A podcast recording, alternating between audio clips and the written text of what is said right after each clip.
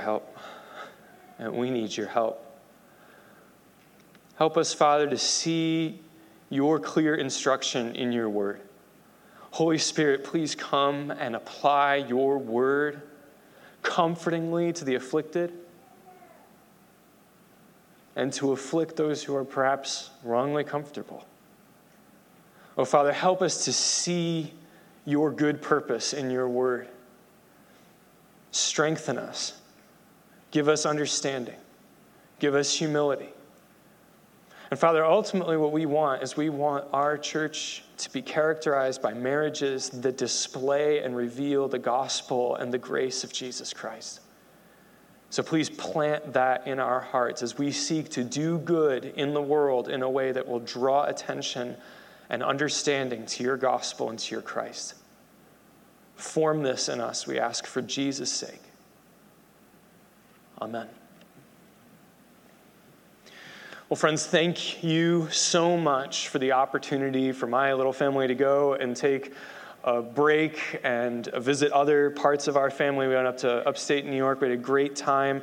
Uh, I got to hear preaching for a solid week. That doesn't, there's not much that makes Gordon happier than hearing preaching and getting to relax with my family and uh, to enjoy a lake. It was just wonderful. Thank you so much for, for that. And thank you, John, for preaching so faithfully and caring for the church so well. Uh, in my absence, I really, it's just a wonderful family that we've got here, and I'm so grateful to be able to be a part of it. I have written, I don't know how many introductions to this message, and none of them work. Marriage is incredibly revealing, isn't it? There are things that I did not know about myself until I got married. Lots of things that I really wished I didn't have to know about myself that suddenly became very apparent when I got married. The funny thing about marriage, though, is that marriage is supposed to be revealing not just of ourselves, marriage is actually supposed to be revealing of God. Marriage is supposed to be a picture of the gospel of Jesus Christ. Marriage is supposed to also be, in that sense, a means of grace. It's a way that the people in a marriage sometimes tangibly experience grace. But marriage isn't even just for the people in the marriage, it's actually supposed to be a means of grace to the people that come from the marriage. So the family that surrounds that marriage, and literally anyone who touches the marriage. Anyone who comes into contact with that marriage, God's purpose for that marriage is that it would display the gospel, that would be a means of grace, that we'd get a picture of what it's like for God to love someone unconditionally without reservation, utterly faithfully, freely, continually, despite what they do. In 1 Peter, Peter is calling on us to fix our hopes as believers on Christ and to fix our hopes on his coming kingdom. When we get to chapter 2, he wants us to see that who we are in Christ and what Christ has done for us should have a visible influence on our life.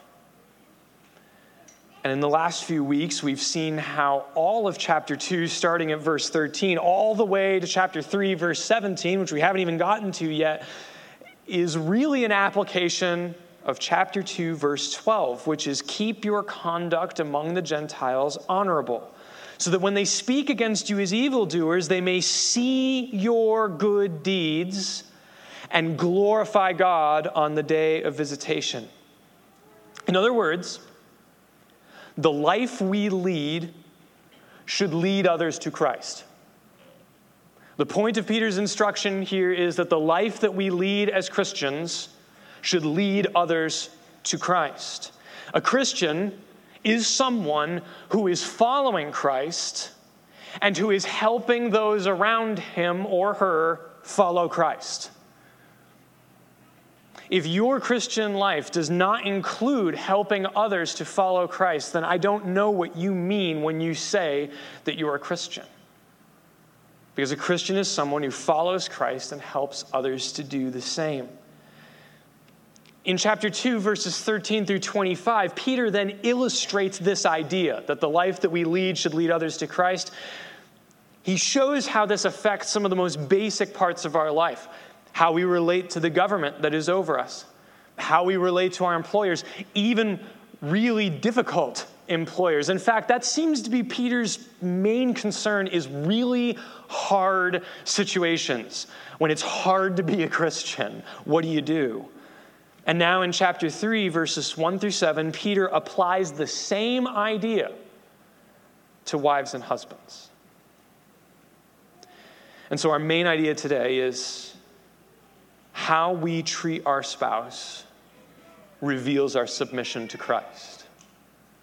How we treat our spouse reveals our submission to Christ. And just at the beginning here, I know we've got probably a fair number of folks here who are single for one reason or another, or it's that stage in life. And you might have a question in your heart like, this passage is about married people. Why should I pay any attention?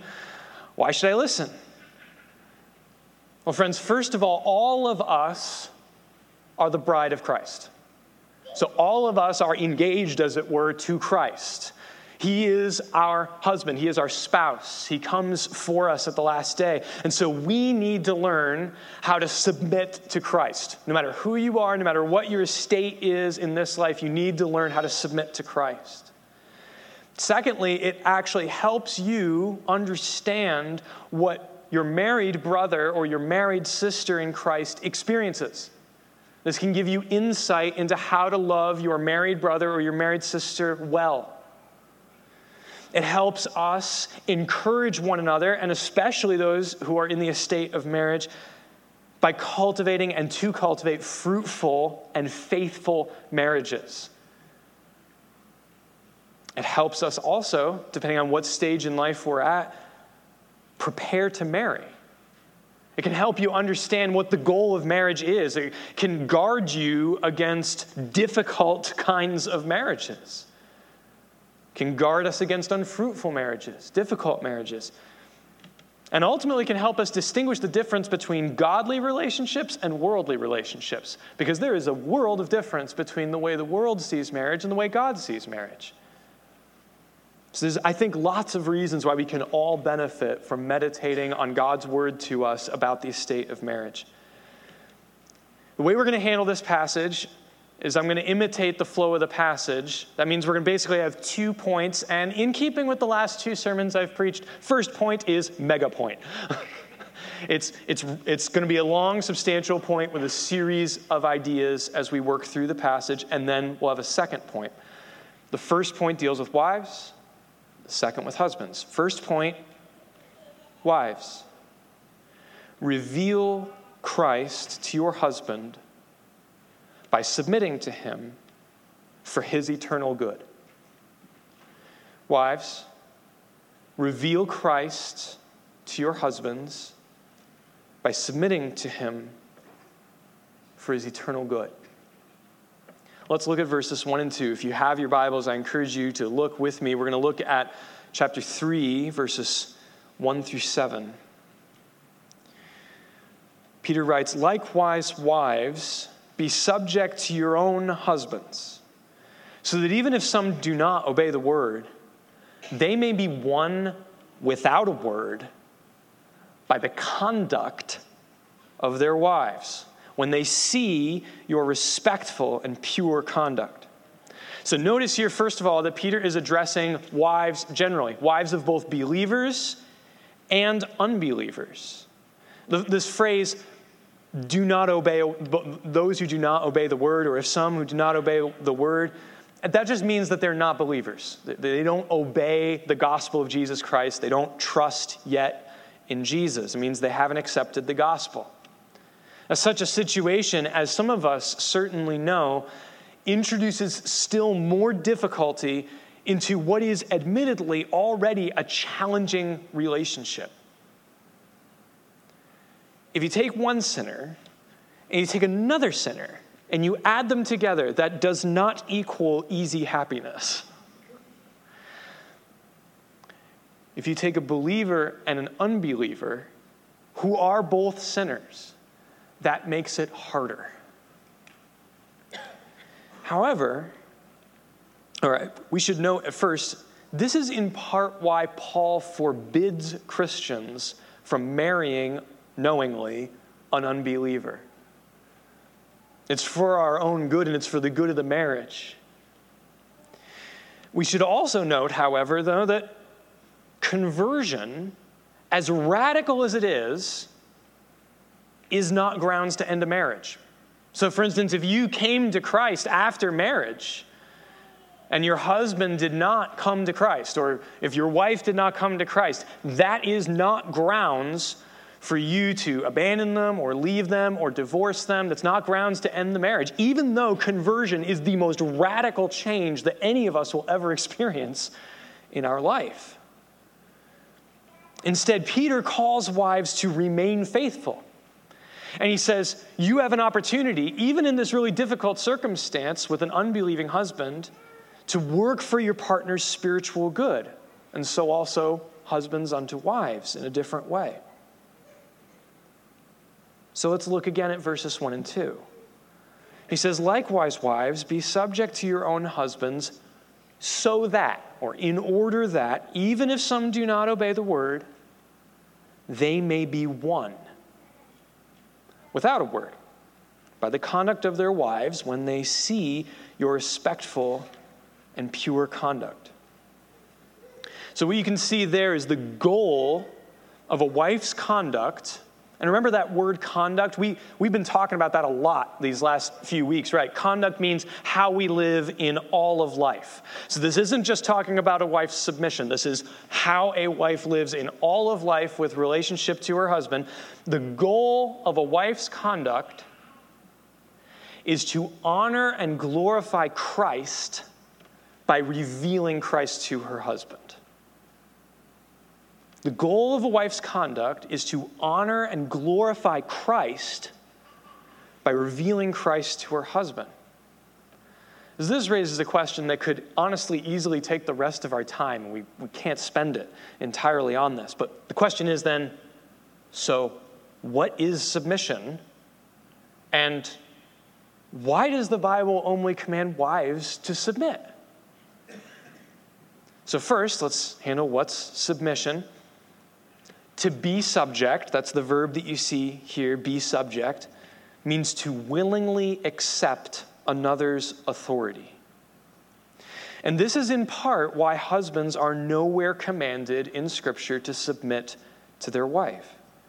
Because in God's providence, the husband is to reflect Christ's authority and care over the church by serving as the head of his own household. You can see that in Ephesians chapter 5, verses 22 through 24, where the apostle says, Wives, submit to your own husbands as to the Lord.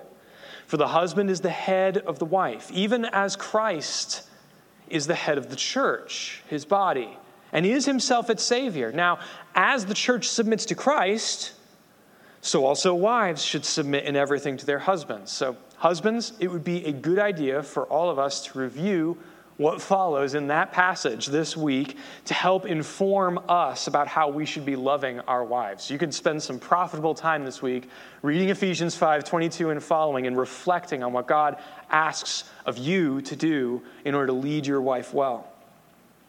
Well, let's make just a few qualifying statements about submission. First, submission does not constitute agreement. Submission does not constitute agreement. And submission may be expressed despite disagreement. There are times where you know, my wife or, or other godly wives will, will come to their husband and say, Honey, I don't think that what you've proposed is a good decision. I don't think that it's a good decision because of this reason, this reason, and this reason. It's concerning to me. However, if you still feel like that's the best choice for our family, I'll follow your lead. So, submission does not constitute agreement. And it can exist even when you continue to disagree. You may still think the idea is not a great idea, but you can go along with it all the same. The same is true. Husbands can also choose to, to, to do this as well. Secondly, submission reflects a difference in role, but not equality of value. Submission reflects a difference in role, but not equality or value. Nowhere does Scripture teach, for instance, that women are in some respect inferior to men, intellectually or morally. It doesn't teach, for instance, that women are somehow more prone to sin than men are. Indeed, Peter, in this very passage, says that wives are co heirs of eternal life. He says that in verse 7. He says, Since they are heirs with you of the grace of life. So I tried to think of a good way to illustrate this, and nothing I come up with is really working, but we'll just try anyway. You don't have to do the same job to have the same value. You don't have to do the same job to have the same value. Like a knife and a cutting board are both very valuable instruments, and you can't do the job without the both of them. Or a needle and thread are both excellent tools. You need both of them if you're going to stitch a garment. You could pick any illustration that you think serves better. the point is, you don't have to have the same job to be of equal value even though our world seems to think otherwise. Submission and headship are not a reflection of a given woman or a given man's aptitude or ability. It's not even a reflection of all men's or all women's given aptitude or ability or their capacity. It is a reflection of their calling in God's providence. Friends, there's going to be a lot of us who God calls in a number of different aspects of life, whether it's in your job or in your relationships or in your family, to a role that is really hard. I think He does that deliberately to cause us to lean on Him more fully, to serve Him better. And many of us, myself included especially, talk to my wife. Many of us struggle to inhabit our appointed role. But I think that's causing us and pushing us to rely more on God. God simply chose to have men and women reflect His grace in different complementary ways. The next element about submission that we need to know is that a wife's submission is a free gift. It may not be demanded, and it may not be coerced. Scripture commands wives to submit, but it never permits a husband to demand their submission or to coerce it by any means, forceful or otherwise. You could also say the same is true the other way around, too. Scripture commands men to exercise headship and authority and leadership in their home, but a wife can't compel him to do so.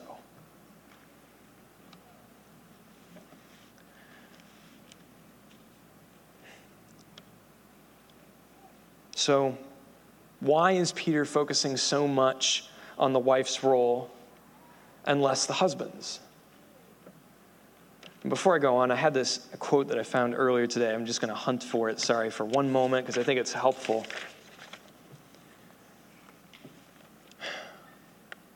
Love is a choice. I'm quoting myself, but it's from somewhere else. I, otherwise, I'd cite it. Love is a choice. Marriage becomes distorted when it becomes about a struggle for control instead of a pathway to Christ. Because marriage was designed to reveal the gospel and to apply God's grace to wives and to husbands and to everyone their marriage touches. So, consequently, the necessary foundation of a good and godly marriage is for each member to know God and to strive to love Him above all.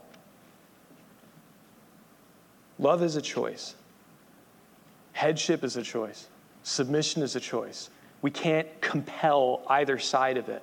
They're supposed to reflect the free work of God's grace. So, why is Peter focusing so much on a wife's role less than a husband's? Or at least, why does it seem that way? Well, let's consider the broader context here. All of Peter's examples focus on the person with less power and with greater vulnerability. He addresses citizens, not rulers. He addresses domestic slaves, not their masters. And this is because I think God calls the church often to act from a position of social weakness. The church is supposed to act from a posture of vulnerability, not strength.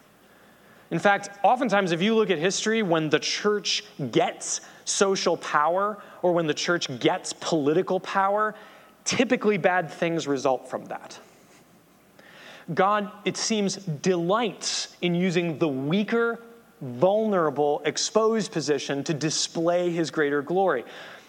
And so, Peter is addressing those situations most especially here. In every case, Peter urges us to see our circumstances as an opportunity to reveal God's grace to those that are around us. So, friends, it's hard enough to submit to a good authority. How much more an unbelieving spouse?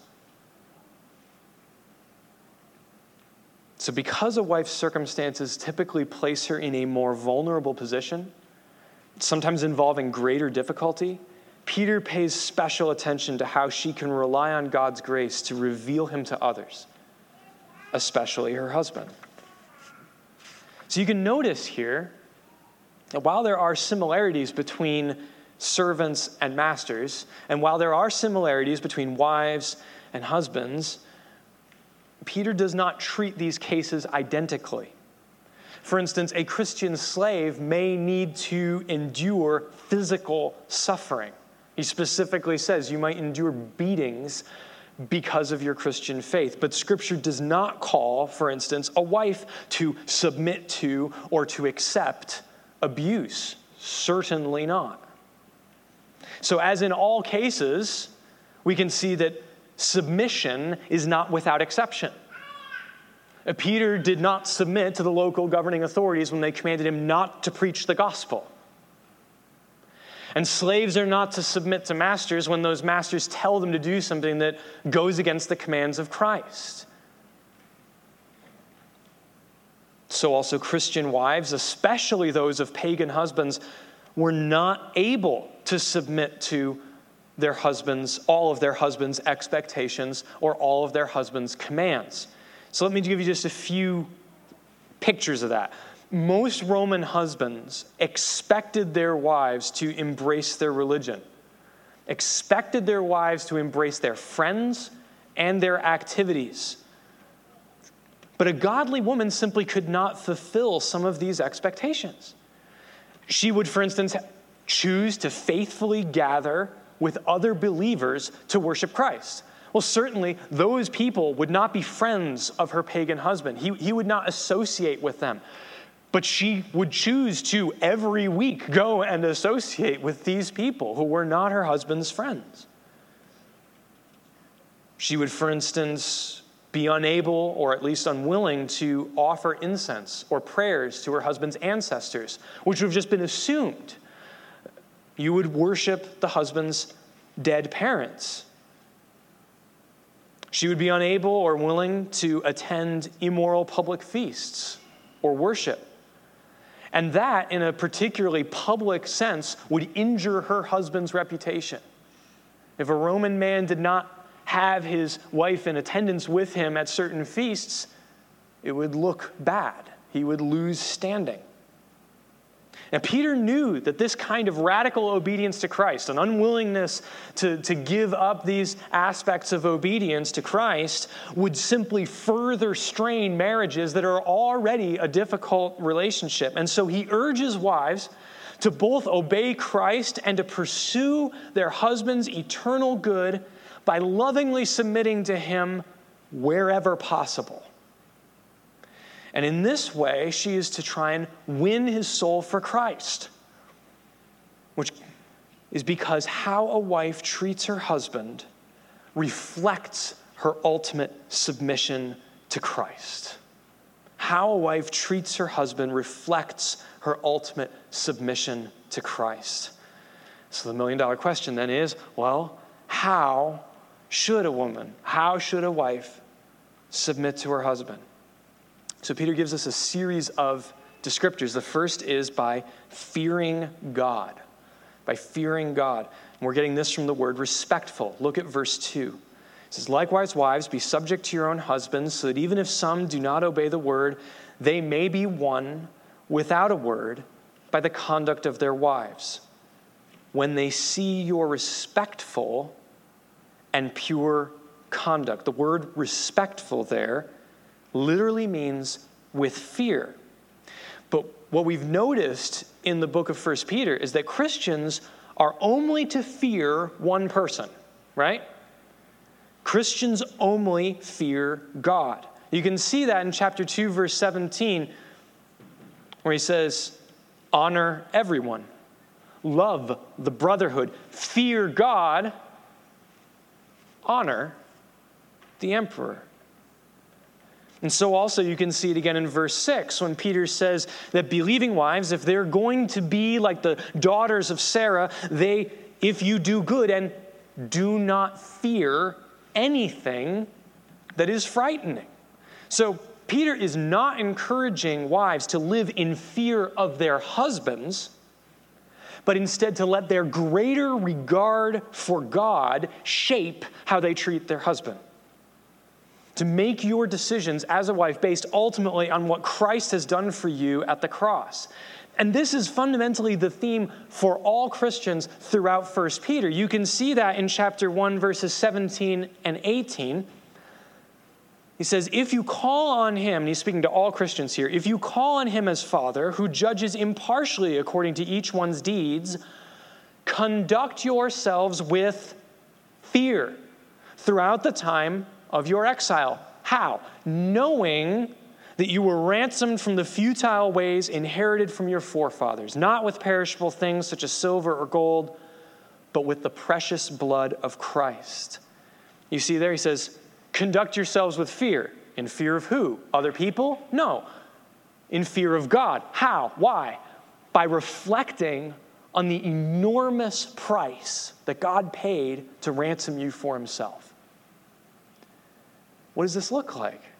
This might mean not retaliating when you really want to. It means not lashing out.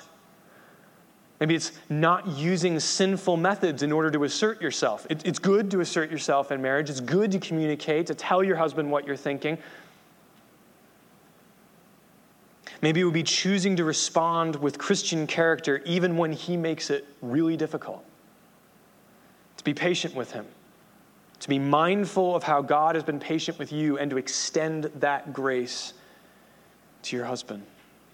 So, first, he wants wives to submit to their husbands by fearing God, not their husband. Secondly, he says, pursue purity. And you can get this from the word pure that you can see in verse 2. To be pure means to be unmixed, chiefly with sin. You can see that laid out in 1 Timothy 5, verse 22, where the apostle says, Do not be hasty in the laying on of hands, nor take part in the sins of others. Keep yourself pure. So, this has wide application from sexual purity. I can only imagine that someone who is married to an unbeliever, especially if that unbeliever makes it really hard in marriage. If it's a very difficult relationship, it would be easy. I would imagine that Satan would try and tempt you to desire someone else to be your husband or to have no husband at all. That sounds like just the sort of thing Satan would do. It can also be moral purity. To persist in obeying Christ, even when it's really hard. It could refer to purity of motives, meaning we mustn't use our faith as a cover for sin. And this, again, is something that all Christians have to observe. This isn't just something that wives have to observe. We need to avoid serving ourselves at the expense of someone else and using religion as the excuse to do it, especially if that's our husband. You can see this is true of all Christians in chapter 2, verse 16, when Peter says, Live as people who are free, not using your freedom as a cover up for evil, but living as servants of God. It would be very confusing, I think, to an unbelieving husband if you insisted, for instance, on gathering with God's people, but you just went to Starbucks. Or if you insisted, for instance, on honesty in the family taxes, but you stole from your employer. That kind of hypocrisy would destroy the witness of the gospel. Our faith must not become an excuse to ignore our husband, to belittle him, to demean him. This doesn't mean, obviously, that Christian wives must be perfect. Indeed, our sin as Christians, and especially in marriage, can serve as an opportunity for grace by illustrating what true repentance looks like. Remember that an unbeliever doesn't know what repentance even really is in many cases. And even if they know what it is, they don't like it. But seeing true repentance worked out can be a wonderful commendation of the gospel. Husbands, just in general, you should be swift to lead your marriage in repentance. When there's conflict and there's difficulty in a marriage, step one is what have I done to contribute to this, and what can I own up to? What can I bring to the table and say, I'm sorry, this was wrong.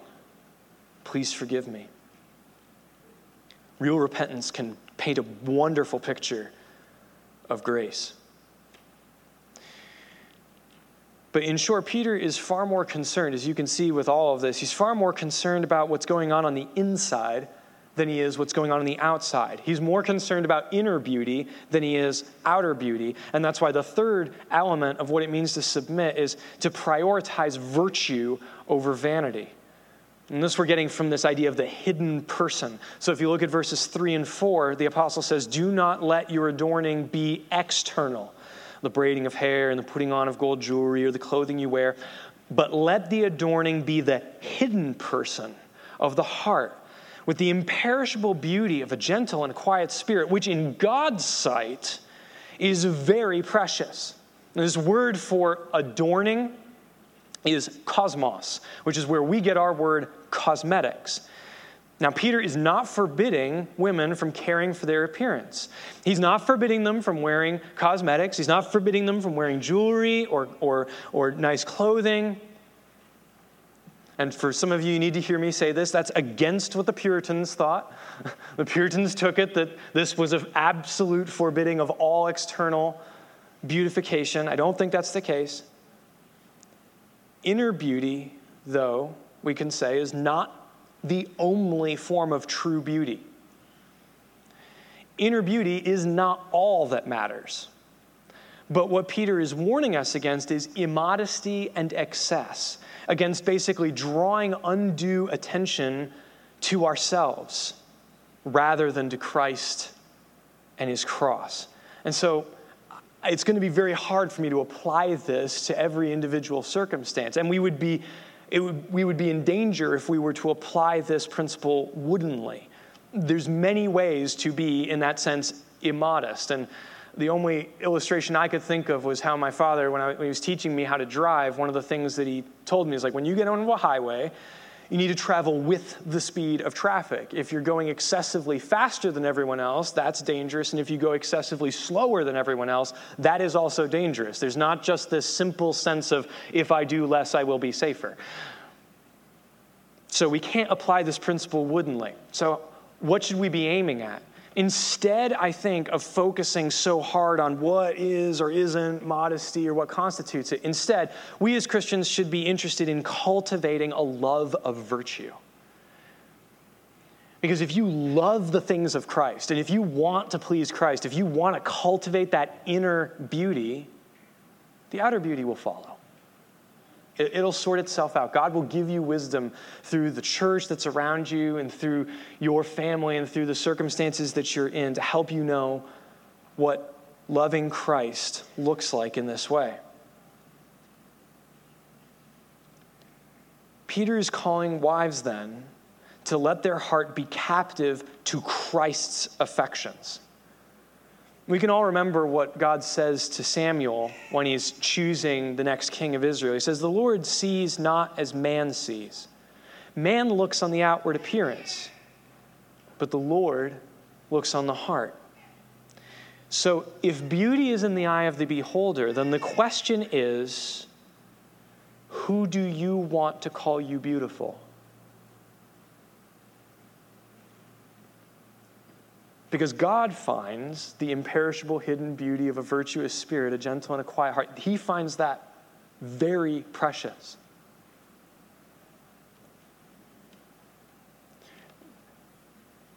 Friends, what attracts you? What do you find beautiful in yourself? And what do you find beautiful in others? What kind of beauty are you trying to obtain? What kind of beauty are you trying to cultivate in others? Young men, I encourage you. You should look for a woman who is more concerned about inner beauty than outer beauty. It's not that outer beauty doesn't matter, and it's a wonderful and a glorious thing, and God gives that to many of us. Young women, you should watch out for a man who prioritizes outer beauty over inner beauty. And I know we're getting pushed on it, it's getting pushed on us from all sides. The world is going to continually shout to us that what you look like, that's the measure of who you are. And that that's what matters most. Even to the point that we're willing to send some of our smallest and most vulnerable children into extraordinarily dangerous circumstances to change what they look like. Friends, outer beauty isn't the measure of who you are. Don't give in to it.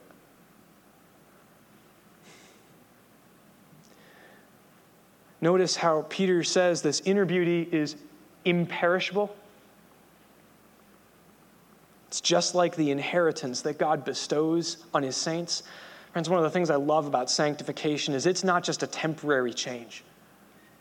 God is growing in us an eternal and an unfading beauty. So, what does this beauty consist of? Well, he says, fourth, it's a gentle and a quiet spirit. So, submission is by being gentle and loving. Peter says in verse 4, let your adorning be the imperishable beauty of a gentle and a quiet spirit.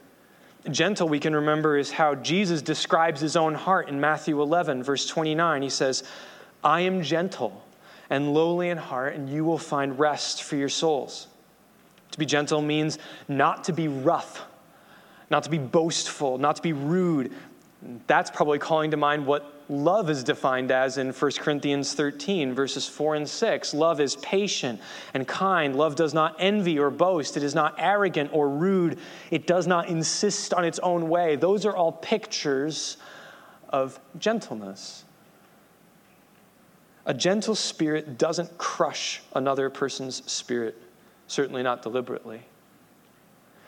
It's someone who makes peace it's someone who doesn't stir up conflict. In short, Christians in general, and wives in particular, shouldn't be looking to pick a fight, especially with their unbelieving husbands.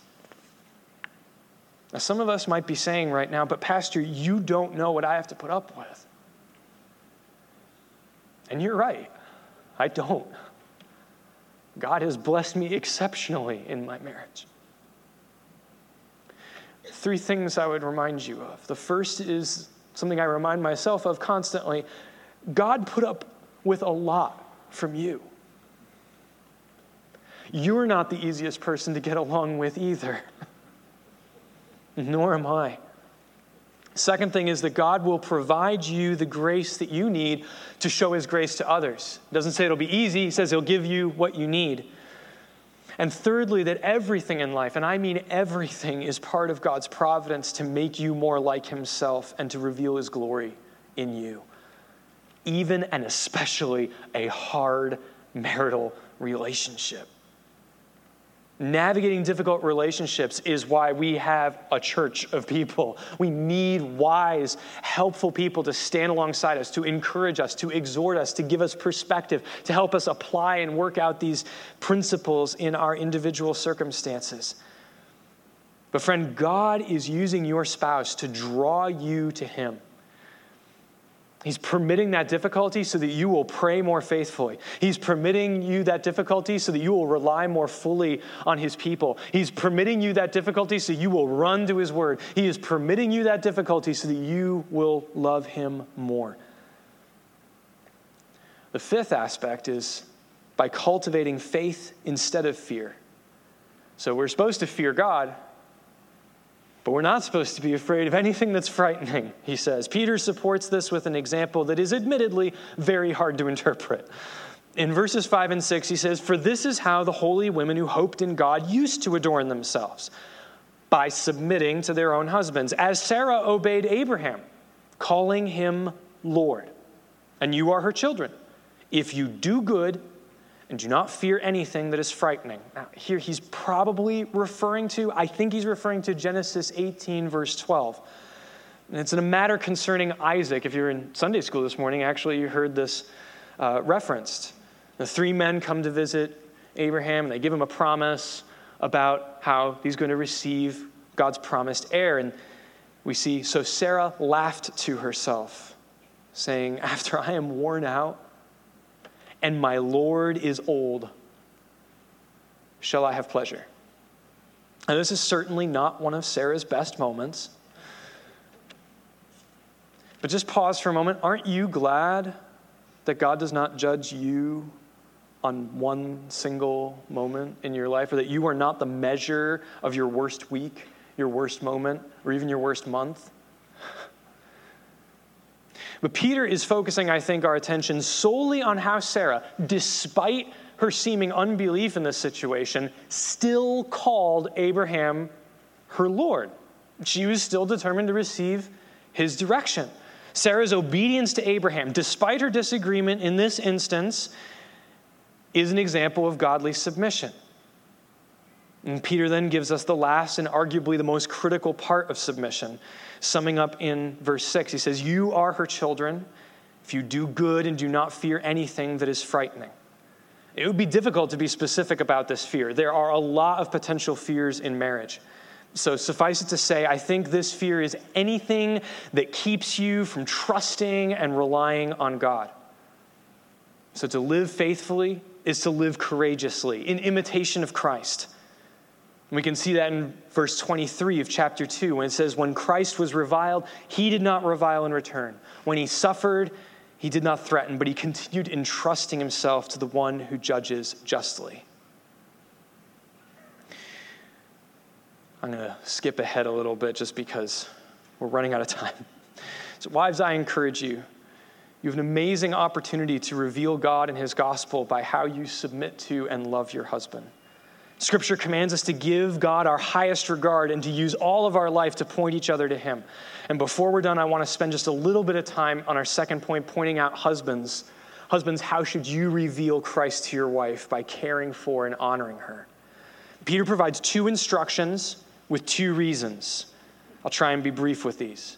First, husbands should love their wives informed by their own experience of God's grace. Husbands should love their wives informed by their own experience of God's grace.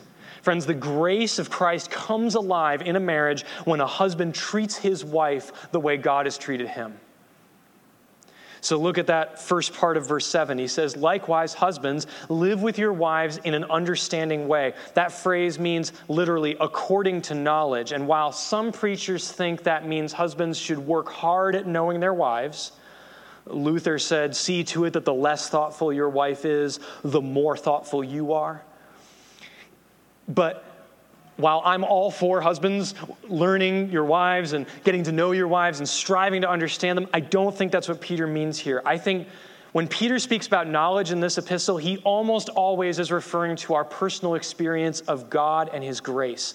Again, we quoted chapter 1, verses 17 and 19. Just reflect on it briefly said, Conduct yourselves with fear. How? Knowing according to knowledge, knowing that you were ransomed from the futile ways with the precious blood of Christ. Peter is calling husbands to treat wives in light of how God has treated them. So consider how patient, understanding, kind, loving, and sacrificial God has been to you, husbands. And show that to your wife. Let that be the driving and informing force behind your response to her, not your frustrations at work, not your disappointments. Secondly, Husbands should honor their wives because of the role that they have in God's providence. Now, scholars differ over the meaning of this verse 7, the, the weaker vessel statement. Many think this refers to physical weakness. It could but it could also refer to the wife's more vulnerable status, the role that God has given her in marriage. In this case, Peter is calling husbands to exercise sympathy and compassion toward our wives.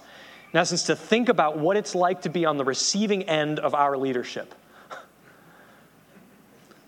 What would it be like for me to hear me say this to me?